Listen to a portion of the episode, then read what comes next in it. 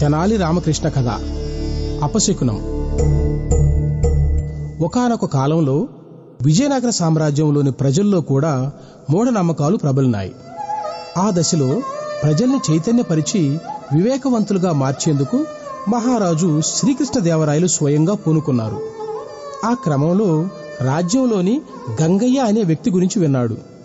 గంగయ్య చాలా దురదృష్టవంతుడని అపశకునపు పక్షి అని ఎవడైతే పొద్దున్నే వాడి ముఖాన్ని చూస్తాడో వాడికి ఆ రోజు ఏదో ఒక ఆపద సంభవిస్తుందని ప్రచారం జరుగుతుంది. ఈ మూఢనమ్మకాన్ని పోగొట్టాలని రాయల వారు కంకణం కట్టుకున్నారు. మంత్రిని పిలిచి ఆ గంగయ్యను ఈ రాత్రి నా శయన మందిరం వసారాలు నిద్రించమని చెప్పండి. నేను నిద్ర లేవగానే మొదట వాడి ముఖం చూస్తాను. నాకేమీ కాదు గనుక అది మూఢనమ్మకం అని ప్రజలకు తెలియజేద్దాం అని చెప్పాడు. రాజుగారి నిర్ణయం విని అందరూ సంతోషించారు.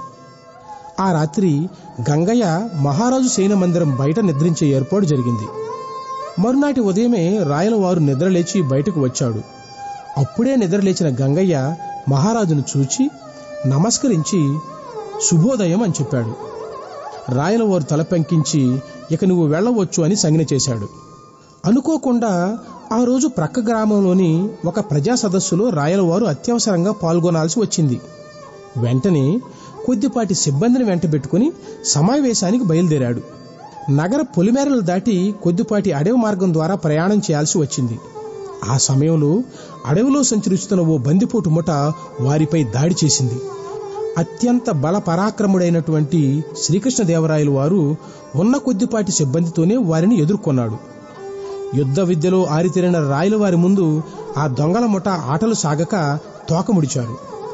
తగినంత సిబ్బంది లేకపోవడం వలన పారిపోతున్న దొంగల్ని బంధించలేకపోయాడు మహారాజు. సిబ్బందిలో కొంతమంది గాయాలవడంతో పాటు రాయలవారి భుజానికి కూడా చిన్నపాటి కత్తివేటు పడింది. దాంతో ప్రయాణాన్ని రద్దు చేసుకుని తిరిగి రాజధానికి చేరుకున్నాడు. ఆ సాయంత్రం జరిగిన సంఘటనను పునశ్చరణ చేసుకున్న రాయలవారికి ఇదంతా అపశకునంగా తోచింది. ఉదయం తాను గంగయ్య ముఖం చూడడం వల్లనే ఇలా జరిగిందనే అనుమానం పెరిగి పెద్దదవసాగింది. అదే నిజమని గంగయ్య నిజంగానే అపశకునపు పక్షి అని నిర్ధారణకు వచ్చాడు. వెంటనే భటుల్ని పిలిచి ఆ గంగయ్యను ఎవరికీ కనిపించకుండా చీకటి కొట్లు బంధించండి అని ఆదేశించాడు. ఈ నిర్ణయానికి రాజమహలు నిర్గాంతపోయింది కొంతమంది తెనాలి రామకృష్ణను కలిసి కంచే చేనుమేసినట్టు రాజుగారే ఇలా మూర్ఖంగా ప్రవర్తిస్తే ఇక ప్రజల పరిస్థితి ఏమిటి? అమాయకుడైన గంగయ్యకు దిక్కెవరు అని బాధపడ్డారు. రామకృష్ణ వారిని వారించి మీరేమీ కంగారు పడకండి. ఈ సంగతి నేను చూస్తాను అని భరోసా ఇచ్చి తన బుద్ధికి పదును పెట్టాడు.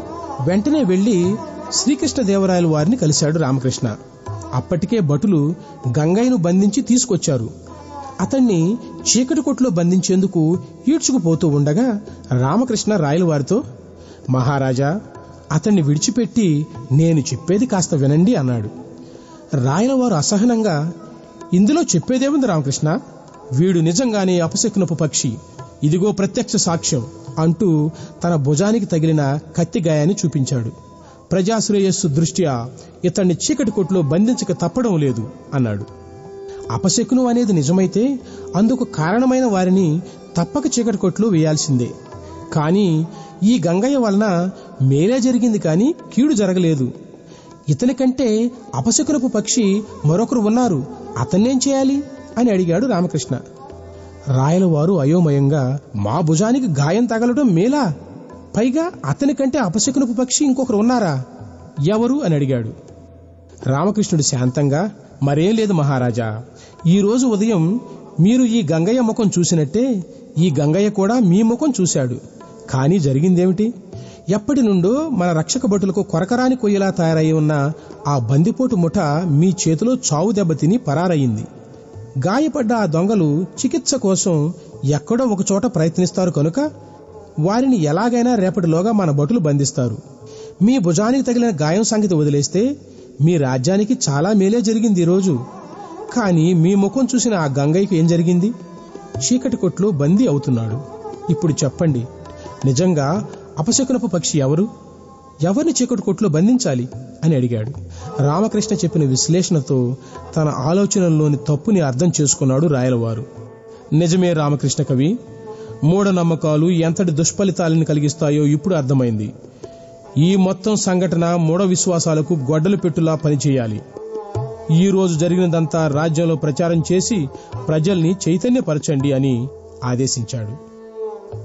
ఆ ప్రకారం రామకృష్ణుని తార్కిక జ్ఞానం వలన గంగయ్య విడుదలవడంతో పాటు ప్రజల్లో మూఢ విశ్వాసాల పట్ల అప్రమత్తత పెరిగింది.